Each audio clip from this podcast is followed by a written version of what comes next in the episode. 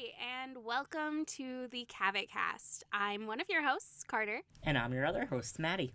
Today, we will be talking about the first book in the Princess Diaries series.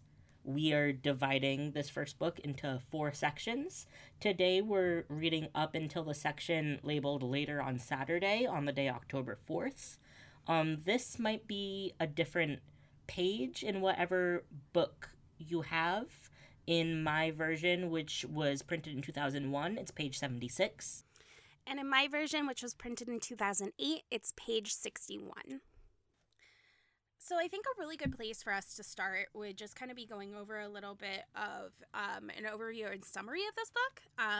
So The Princess Diaries, if you don't know, is a novel by Meg Cabot. And I'm just going to read the excerpt on the back of the book, which is... What? A princess? Me? Yeah, right. Mia Thermopolis is pretty sure there's nothing worse than being a 5'9", flat-chested freshman who also happens to be flunking algebra. Is she ever in for a surprise? First, Mom announces that she's dating Mia's algebra teacher. Then, Dad has to go and reveal that he is the Crown Prince of Genovia. And guess who still doesn't have a date for the Cultural Diversity Dance? Yep, that is the back of this book. Does yours say anything different, Maddy? Mine says the same thing. Okay, great. Personally, I hadn't read this book. Up until this point. I'm obviously now, 61 pages in? But kind of like my first perceptions are the fact that, obviously I saw the movie. The movie was such a big deal in, 2000-something when it came out? When did the movie come out? That's an excellent question. Let me do some research. It came out in 2001. So, right after the book came out. They probably... optioned the book, right when it came out. The book came out in 2000, so it probably was, a year after. It probably was an instant hit, as the kids say. I was going to say a viral sensation, but maybe we should not say viral sensation. Viral is not the term I would definitely use at the moment. Hit, a jam. I don't know any other words that are synonyms. Popular with the youth. Groovy. What? No, that's not it. But what was your first impression of it compared to your knowledge of the movie? So my first impression was a lot about the fact that actually I didn't know this book came out in diary format. I definitely thought it was more of a novel format. Maybe I just lived under a rock. Who knows? I also was 4 when this book came out in 2000. You were much younger than that. I was. You were 2. But it's... I was a youth. Yes, we both were very young. We both are very young. But those were just kind of my main thoughts about it. I definitely... Also, was not expecting for her dad to be alive. That was another big thing that just kind of shocked me, I think, while I was reading at the beginning. Yeah, that's super interesting. That's definitely a huge difference from the movies. That and the fact that it's set in New York and not California. Yeah, I did actually start out reading this book through audiobook, and actually Anne Hathaway is the person who reads the audiobook, so it was definitely Really? Yeah. So I need to listen to this. Yeah, I was listening to Anne Hathaway read The Princess Diaries to me. It was very surreal. What about you? What is your perception maybe now going back and reading this? It's interesting because I read these books a lot as a kid. It's been quite a few years since I have, and I remember, I very much remember when I read them at first. I was like, oh yeah, this is super relatable, these are things I'm going through, or even if they weren't things I was going through, they were like Mia's emotions are all very... very dramatic, and I remember when I was reading them, I was like, oh yeah, this is how I feel all the time too, And yes. Yeah. How old were you when you first read the book? I think I was probably in 3rd or 4th grade. So young. Young, yeah. Like 10 or 11. Yeah. And I believe The Princess Diaries is marketed as a YA book rather than middle grade yes. or a children's book. So you were definitely even young to read it at the time, too. Yeah. I think the movie had just been such a big hit, and I had watched the movies and loved them so much that I was like, oh, I need to read these books. Oh, yeah, absolutely. I think that was a very, very relatable fact for kids at the time.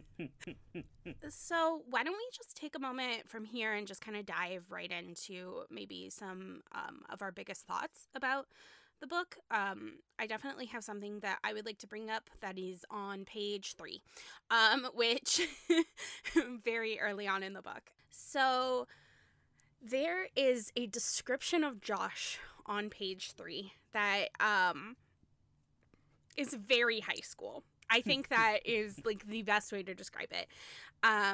I had friends that definitely acted this way. Actually, I would argue that it was almost more middle school than high school for me, but similar age range, where she just kind of just obsessively talks about this guy named Josh. And I think it's really interesting now as someone who I felt like I was a very like performative straight person at the time. What a mood. I was thinking about this exact thing. Yeah, I definitely had this exact like interaction with the guys that I would talk about, but it was only because I was acting whatever those other kids were.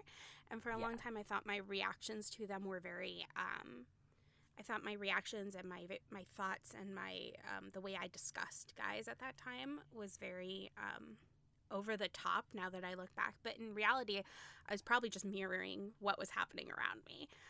Especially as I read this book, I'm like, yes, this is the way I would talk. This is the way my friends would talk. But I feel like in a lot of ways, like it was what I was mirroring and imaging because I wanted to fit in. Yeah, I very much feel that. I very much feel like as a young queer person who like did not understand my attraction to other people yet, really, I sort of just picked a person and I was like, this is the person I have a crush on, I guess. It's the person I'm supposed to. And I chose a new one every year, you know, to keep them guessing. Yeah. Switch it up. And it wasn't like I was blind. Like, I chose the people that were objectively attractive and would have no interest in me so that I never had to act on it. I was very smart. I talked to other people and I'm like, who do you have a crush on? And I was like, yeah, same, definitely. Me too. Yeah. I will say in middle school, I had friends that we numbered our crushes so that whenever we were talking about them, no one knew who we were talking about.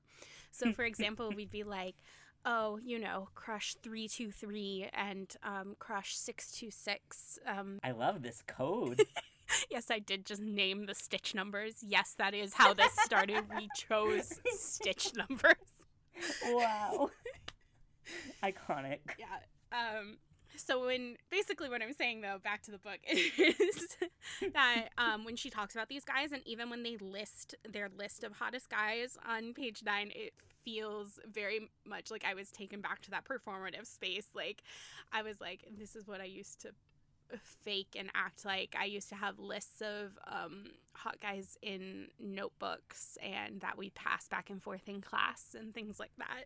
That reminds me, I found a list recently that the girl that I, in hindsight, definitely had a crush on in, like, 5th grade would come over to my house and we would talk about the boys in our class, and she would, like, make a list of them and, like, give, like, notes about them and about her feelings on them, and it very much felt like this book.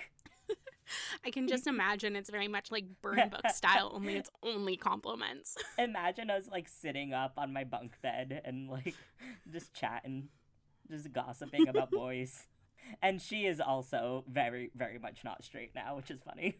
Great how much we feel like we gotta like people when we're young because we feel the pressure to be straight. Yeah, 100%.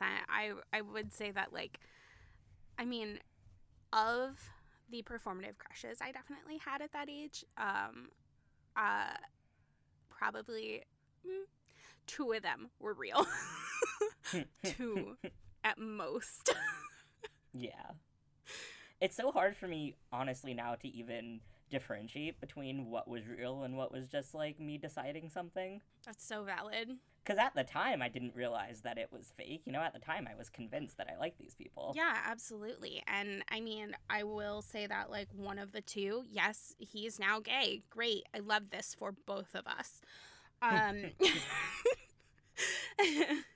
One of my favorite things about these books is Mia's just, like, little, like little notes at the end of things that's either just, like, list of things she has to do or straight up notes from her classes, usually her math classes. And I love that because I did that all of the time. All of my old notebooks are, like, 3/4, like, either stories I wrote or, like, just, like, diary entries or anything, and then 1/4 just, like, oh, shit, I forgot this book. I forgot my math notebook today. I guess I'm taking my notes in here. Did you do that too? Do you have old notebooks that are, like, half things that you wrote for fun and half just school notes? I'm sorry to disappoint you, but I personally, my Capricorn energy probably very much came out in how I took notes for class. And I was very serious about note-taking and had a very really well-rehearsed system. And I had a subject. Yeah, I can see that. Yeah. Yeah, I was definitely not a mix my notes kind of person. But in middle school, kind of back to what I was actually, it relates back to the all the guys we were talking about. My friends and I had a notebook that we'd pass between classes to write each other notes. And so, like, one person would have it one class and then you'd write a note and then you'd send it to the person in the next class and they'd write a note during that class and those kind of things. And I will say that sometimes really important information did end up in that notebook. For example, because my friends weren't so good at school, I tended to be like, all this information, oh, also this teacher says this is on the test, and underline it, and then I'd continue writing my note. Because I didn't want my friends to fail. Excellent. I love that. Y'all were looking out for each other. And there's a bit in this first section we read where Mia and Lily are like exchanging notes in their notebook, and I'm like, ah, what a classic school experience. Honestly, it is. It's very much like ours were like the black and white composition notebooks though. My friends and I would very rarely write notes during actual class because, like, we didn't want to get in trouble because that was us. But during lunch, like, we just, like, went to town on my notebooks. I love that. When you actually could talk, you were writing notes to each other. Now that you put it that way, wow. Yeah. Relatedly to kind of the way that Mia writes, she has a habit of putting three question marks or three exclamation points on things for emphasis, and I have this habit, like, I do this all of the time, and I am totally convinced now in hindsight that I got this habit from these books. And I did not think about this until reading these this time around, but I read these books super young, and I don't think I had this habit before that, and I do that all the time, and I always have. I love that. I do that because I like exclamation points, but that's different. You like exclamation points? It's not like I have an exclamation point tattoo. Ooh, we're exposing myself to these listeners, aren't we? We truly are. It's pretty great. It's a good tattoo. Thank you. Karter is an exclamation point. I am, just as a human.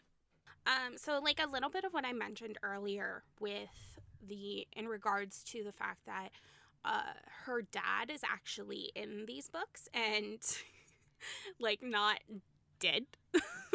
And Grandmère is a little bit less in these books, which she just calls her grandma in the movie, I believe, not Grandmère, which is very French. Which also, that's Grandmère, I think. Grandmère? Yeah. Okay. I don't know. Or at least I think, yeah. Just mère is how you say it in French, so I just thought it was the same. Oh, no, yeah, no, that might be it, but I'm pretty sure in the movies it's Grandmère. Oh, is it? It could be. Yeah. I think it's Marin French. It's been a long time since I took a French class. We gotta go talk to some French people.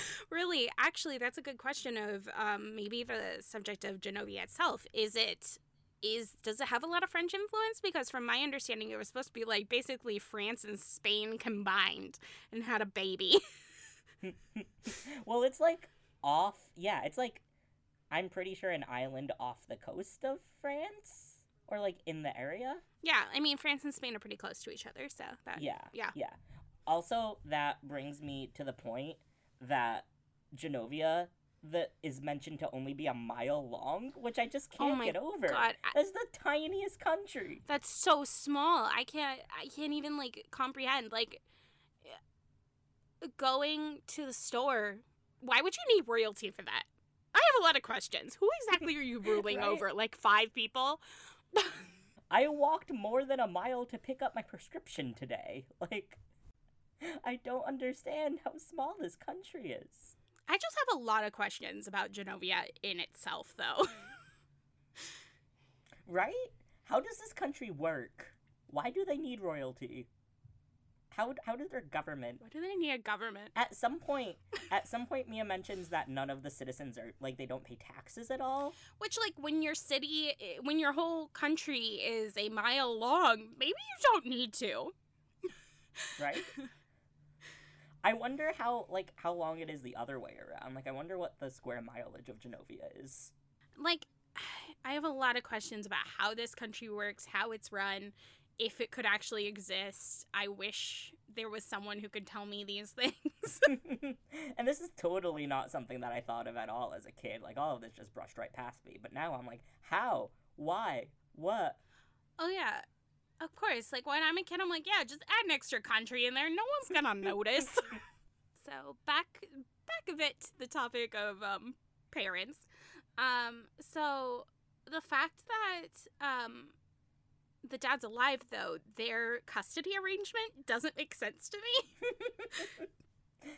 Like, how did she not know she was a princess if the whole country is 1 mile long and she, like, sees them all the time and, like, sees other people around them every summer, apparently. Summer, right? Yeah, she goes to this country every summer. How? Like, you would know.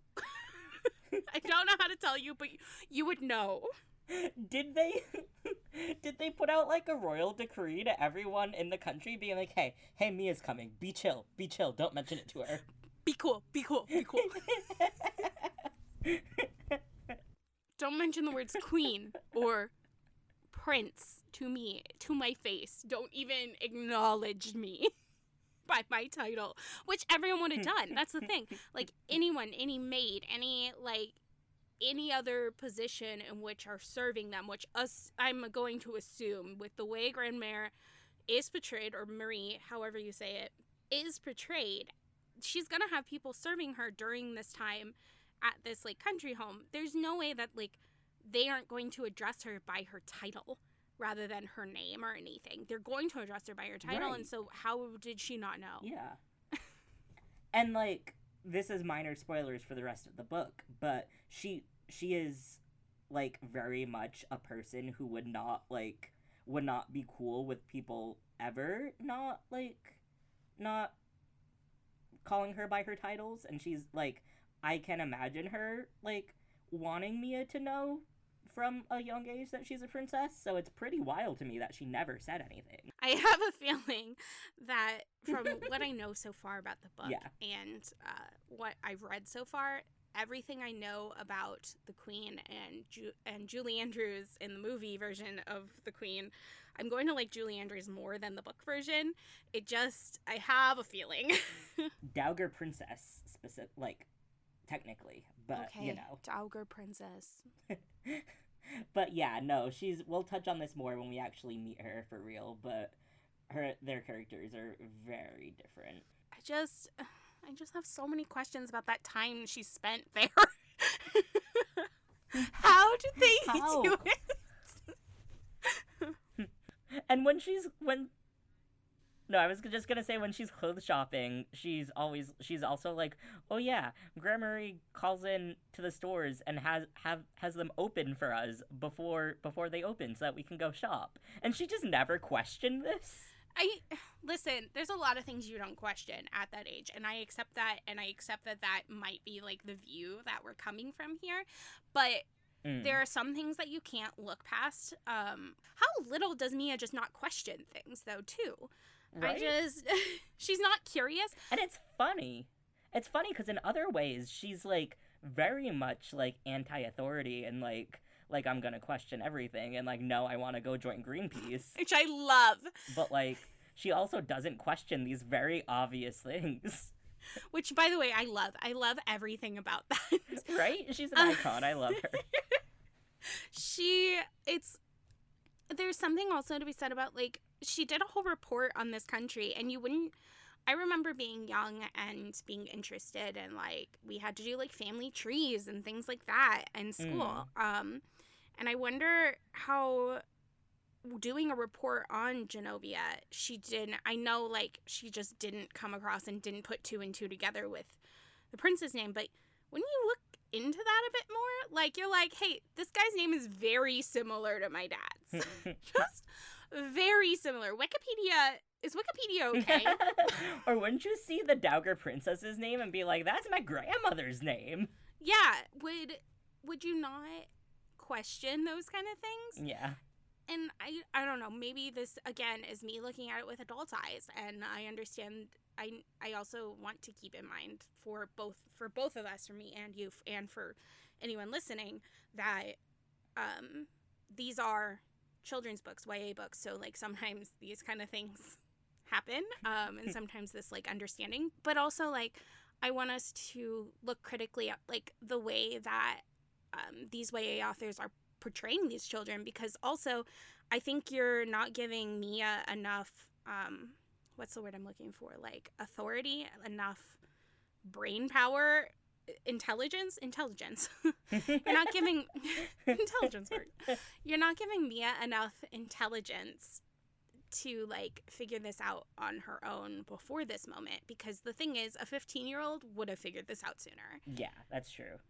Yeah, and, like, to be clear, we say this with all the love in our hearts, but, like, sometimes you look at books that you love very much with adult eyes and you're like, oh, I see why I did not question this as a kid, but as an adult, I kind of want more. Yeah, or we as adults think that children aren't as intelligent as, especially teenagers, they aren't as intelligent or as curious or as, we just don't treat children like full humans sometimes. Yeah. Rather than the half human that we see in our head because of our experience as adults. So that's also... We don't, like, give them their own agency a lot of the time. That's it. Agency. We're looking for the word agency. You're welcome. Thank you. My lit teachers in college would be so proud of me. All right. So maybe we should talk a bit about the most cis moment in this book. Oh, yeah. We both separately were like, oh, do cis people do this? Which is that Mia very much, like, is very obsessed with measuring her chest.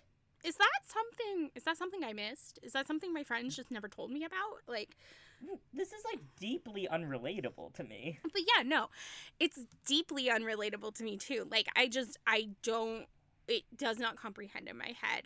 I will say, like, the closest that my brain has ever come to this kind of conversation or this kind of thought or, I guess, measurement or anything like this was one time when I was about 12.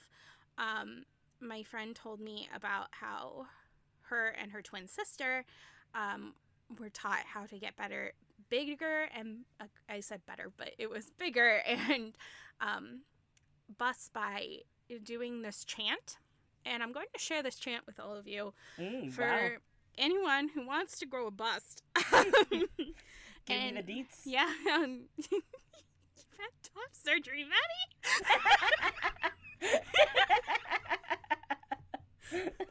Maddy. Give me the anti-top surgery chant. This is the, as we are now going to call it, the anti-top surgery chant. I must have bust. And the way to do this is by moving your arms from by your side out and then back in as you chant. So you go like a cheerleader? Like you're doing push-ups. So It's I must have bust. And apparently if you do this for 15 minutes every morning, your bust will grow. I don't know if I believe that. But that is the thing I was told when I was 12. Imagine you just walk in on your 12-year-old child doing that for 15 minutes. I'd be like, where did I go wrong? Okay. So, there's a bit that's very funny to me about Lily's show, Lily Tells It Like It Is, and an episode in which she does a parody of the Blair Witch Project called the Greenwich Project. Mm-hmm.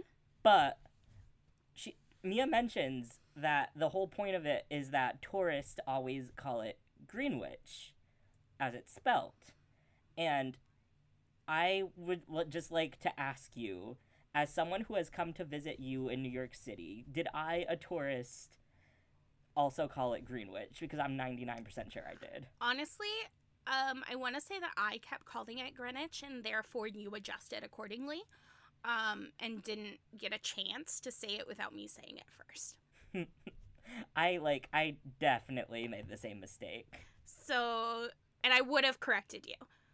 Though I will say, I know when we passed Houston Street, you did say Houston. Listen, how was I supposed to know? It is spelled Houston, and believe me, I have made that mistake myself. Yeah. So, because I am not a New York City native, I am a transplant. So... Lily herself is just, like, a really interesting character, though. An absolute, I mean this wholeheartedly, Meg Cabot. I'm very sorry. Please don't J.K. Rowling this, but Lily's a bicon. She is. You're so right.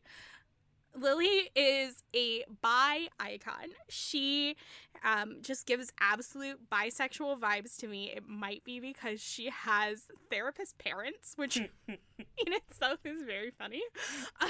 And she's just constantly, like, bringing up things that she learned from them that you can tell she only, like, 90% of the way understands. Not even that, like 50%. She's like just repeating, like regurgitating exactly what they say to her. But it's a very like feminist and very queer energy. She's awesome. That I'm absolutely in love with it. It's so good. I love her show where she's just like, y'all are just gonna listen to me. You're gonna listen to what I say right now. It's called Lily Tells It Like It Is. She is also at some point described as looking like a pug, which is a wild description of a person to me, but I also know exactly what they're talking about. Exactly. Yeah, but the actress who plays her also very much, like, resembles exactly what is described. Yeah, no, they cast her very well. She might be the best cast in the whole thing. Agreed. Yeah. I also, like, we should also just, like, not ignore is the fact that that Mia is also gives off some queer energy, too, like, quite honestly. Oh, yeah. Her, like, the fact she's vegetarian, she kind of falls into this alternative idea, but that's also very New York. So it's also hard to separate what is very New York and what is very queer in some of this. Yeah, I do like that you just implied that all vegetarians were queer. Listen. If you were to ask all of Nebraska of the vegetarians, 75% of them would be queer. But she also, like, is an activist. She wants to join Greenpeace. Her mom tempts her with a car, and it backfires. She's like, cars are bad for the environment. No, it's so good.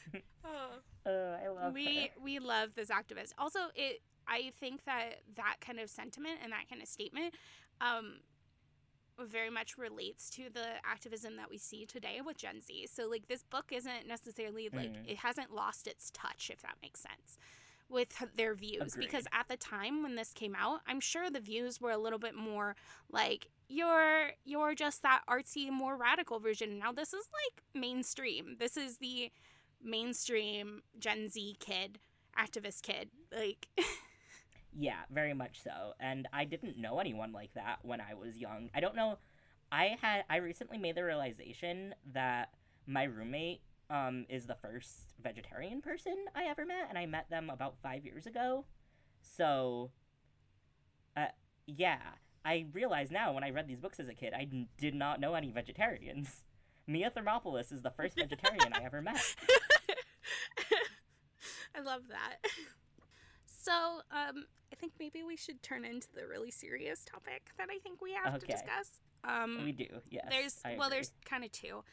The description of how they describe sexual harassment on page 8. It's a very, what's the word I'm looking for? Not nonchalant, but like, it's almost like a throwaway, like, line in there. Yeah, it's like a joke. It's like a joke, and it's that in itself, I think, shows a little bit of its age. But also, that's kind of like a problematic viewpoint to have. Here's what I'm trying to say. It's a very problematic thing to bring up and just excuse the way it's excused. It's a bad example, I think, to the kids that might be reading this. But I think also the kids today are also more aware of what sexual harassment is and a little bit more aware of how it's wrong and bad. Yeah, agreed. Yeah. I also do very much remember, you know, at the time when this book came out and, like, when I was in middle school, jokes about sexual harassment were the norm. And, like, they're very much not okay. But I know that when I read this book, that line did not even register to me. Yeah, absolutely. It's definitely a sign of its time. It's a sign of a lot of things. It's just definitely something that threw me off while reading. Yeah, absolutely. Maybe the next part we should discuss is Norman. Yeah. What a character.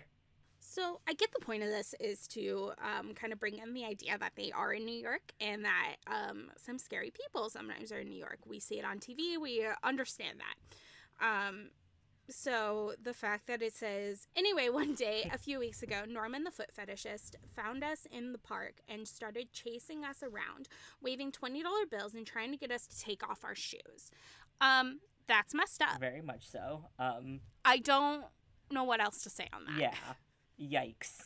And you're right that it does very much do its job of, like, what I'm pretty sure what it intends to do is to show you what kind of environment these books are set in, and, like, what Mia's day-to-day life is like, but, like, wow.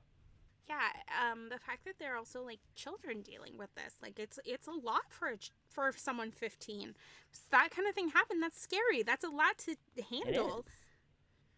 There's also a line on page 53, the page after that, where it's, I know it's not page 53 in your book, but I'm referencing the page in mine. She makes a note about how Norman has kind of thick glasses, and I bet he couldn't actually hit anything, even with a machine gun.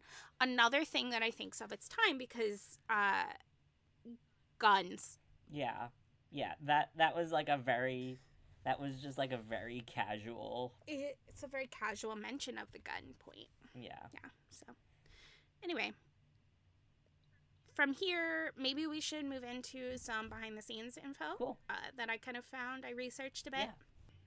So I found some interviews with Meg Cabot from roughly about the time this was published and roughly about the time the movie came out. For example, this one that I found was in 2002 with HarperCollins. And Meg Cabot talked a bit about how the story itself came to be and how she came up with the idea of The Princess Diaries and where it all came from. So let me just quote it. "I was inspired to write The Princess Diaries when my mom, after the death of my father, began dating one of my teachers, just as Mia's mom does in the book. I have always had a thing for princesses. My parents used to joke when I was little. I did a lot of insisting that my real parents, the king and queen, were going to come and get me soon, and that everyone had to start being a lot nicer to me. So I stuck a princess in the book just for kicks, and voila, The Princess Diaries was born. The voice of Mia, of course, is taken directly from my own diaries that I kept when I was in high school. I still have them, though I'm the only one who will ever be allowed to read them. I was pretty much a huge geek in high school, although I was pretty involved with the school's drama group. Most of what's in my journals from those days is about boys, boys, boys. And that's why I am the only one who is allowed to look at them. It's too embarrassing. I love that she took pretty much direct inspiration for these books from her own life. I love that too. It's definitely like really shows us like why you found these books so relatable when you were young, and especially why I'm sure so many people do find these books relatable, because the voice itself is based on the voice of an actual teenager. Yeah, I also think it's really interesting that she pointed out that her journals from those days were about boys, boys, boys, especially since that's something that I think we're going to continue seeing both in this book and in Meg Cabot's other books. They are definitely boy-centric, boy-focused. They are with all female protagonists and all kind of have a straight love interest, which is the whole point of this podcast, isn't it? It is indeed.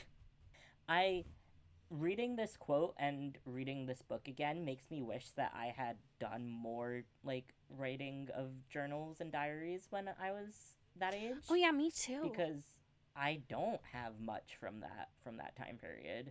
Yeah, all I have is my memory and my friends' memories. Yeah, some old Tumblr posts. Oh, God. I'm sure there's a blog spot out there that we could probably find from my middle school years. That could be a fun segment sometime. Oh, God, can we not? Absolutely. Actually, I think I did delete it. I was very good about, like, clearing out my internet history at some point. Probably when I got to high school and realized that middle school internet history is very embarrassing.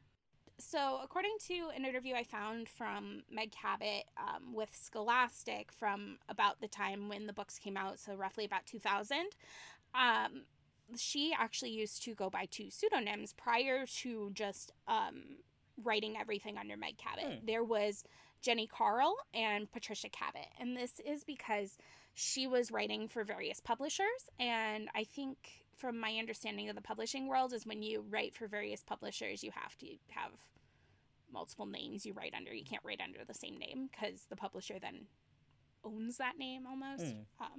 Yeah. Well, it's exciting. But that's even more stuff to add to our list of. Yeah. We got so much to read. We do. All right, we've already chatted about this a little bit, but I think it's worth mentioning how the diary entry format really impacts the way that the story is told and makes it a pretty unique read. It definitely gives just kind of a different portrayal to these stories, like both in the reading experience as well as in the telling experience. Like, obviously, your ninth grade English teacher would be very proud of you if you remembered an unreliable narrator, which essentially are these books. They're all told in diary format. So the whole unreliable narrator thing, like, really stands true. How much of what Mia is telling us is true. Right. How much of it is just her very specific, like, interpretation of what's going on. And absolutely. I think that the format makes the books a lot of fun to read, which I think is awesome. And I think that it also contributes to what we were talking about before, about how these books feel very authentically like the voice of a 14-year-old. Mia gets to have a very distinct personality because of that. Yeah, exactly. Mm-hmm. You really get to hear, like, what she's like and what she's thinking about. Mm-hmm. I also think that maybe for,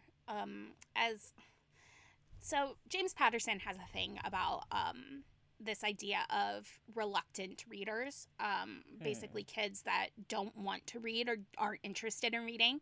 So he writes a lot of books that are towards the reluctant reader for, like, middle grade.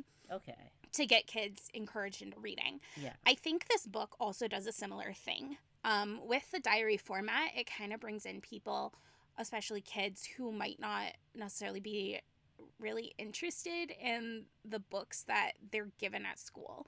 They aren't interested in like that boring same old format of first person or third person storytelling that we get in most of the books we read. This gives these kids an opportunity to read a book in a new way, and it kind of is an exciting way.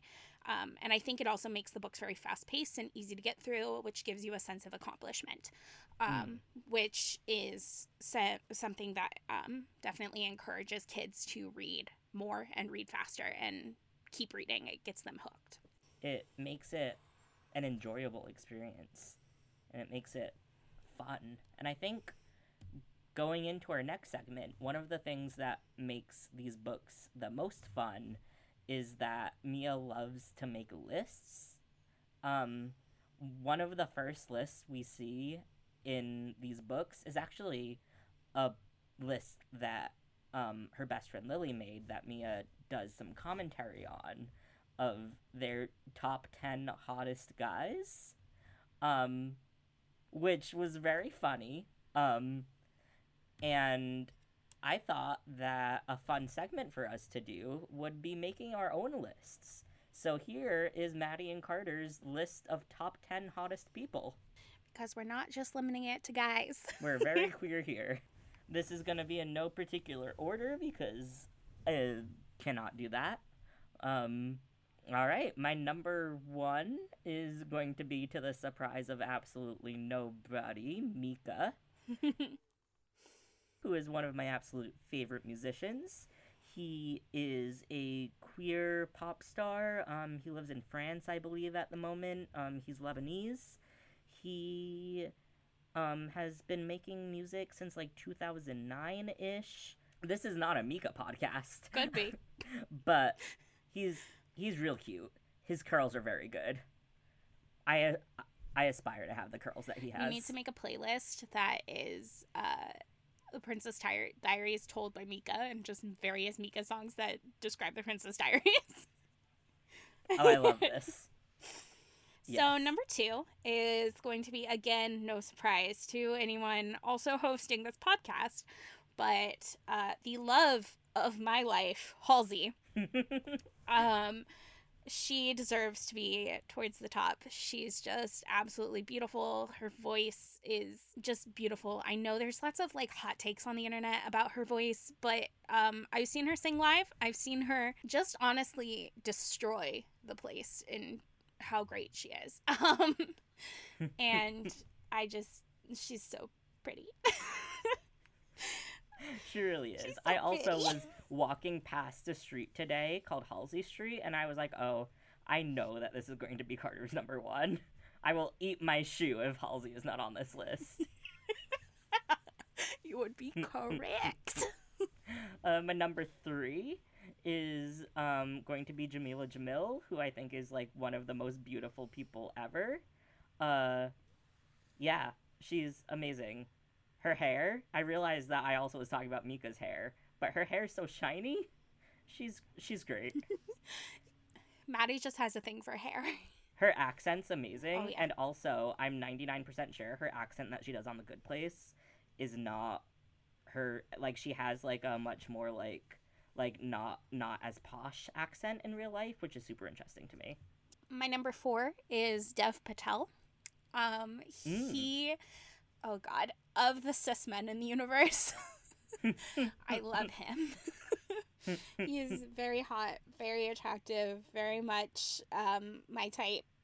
My number five is going to be Brendan Urie, and I really hope that I did not steal one from you. Damn it. It's okay. It's our shared list. It's true. He can be five and six. He's not taking two spots. I'll think of someone else.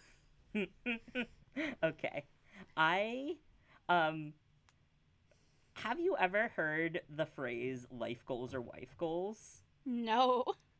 So there was a post going on Tumblr that was being a gay woman is hard because you look at a girl and you're life goals or wife goals. Mm-hmm. I really wish there was a mask version of that phrase because as when I was younger, I'd look at Brendan Urie and I'd be like, all right, but do I want to marry him or do I want to look like Brendan Urie or both?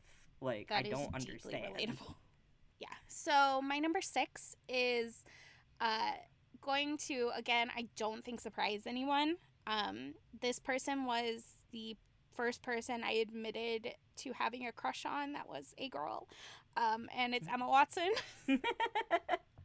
Excellent. She's so pretty. She's so pretty and so British.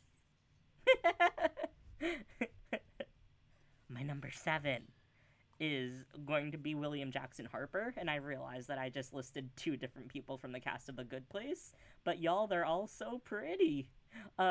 Yeah. William Jackson, have you ever seen William Jackson Harper's arms? Because they're great. My number 8 is going to be Maya Mitchell. I love The Fosters. I love her Australian accent. As you can tell, we both kind of have things for accents here.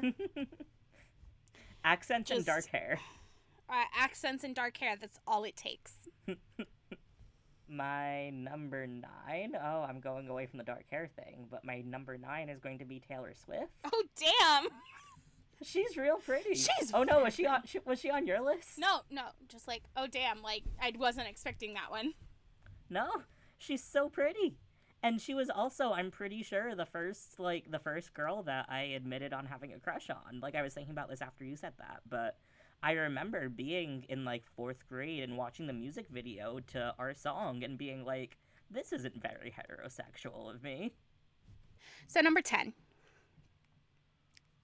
Number 10 is very important, both because we're gay and because I've had a crush on this person since they were on Disney Channel.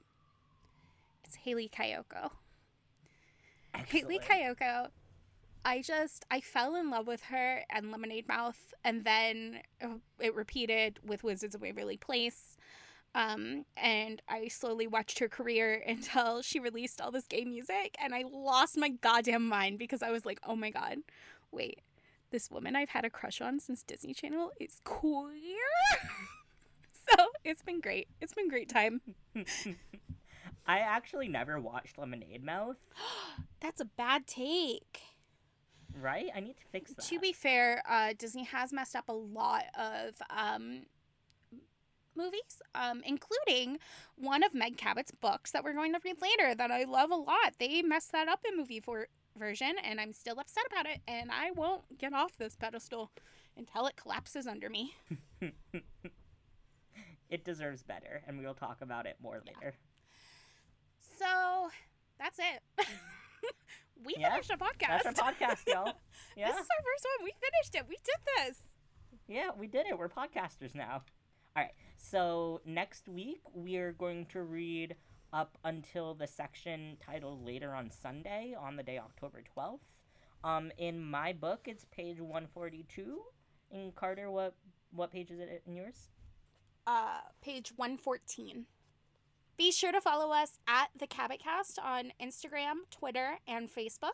Well, I guess you like things on Facebook, don't you? And check out our website, thecabotcast.com. Dear Diary, thanks for listening.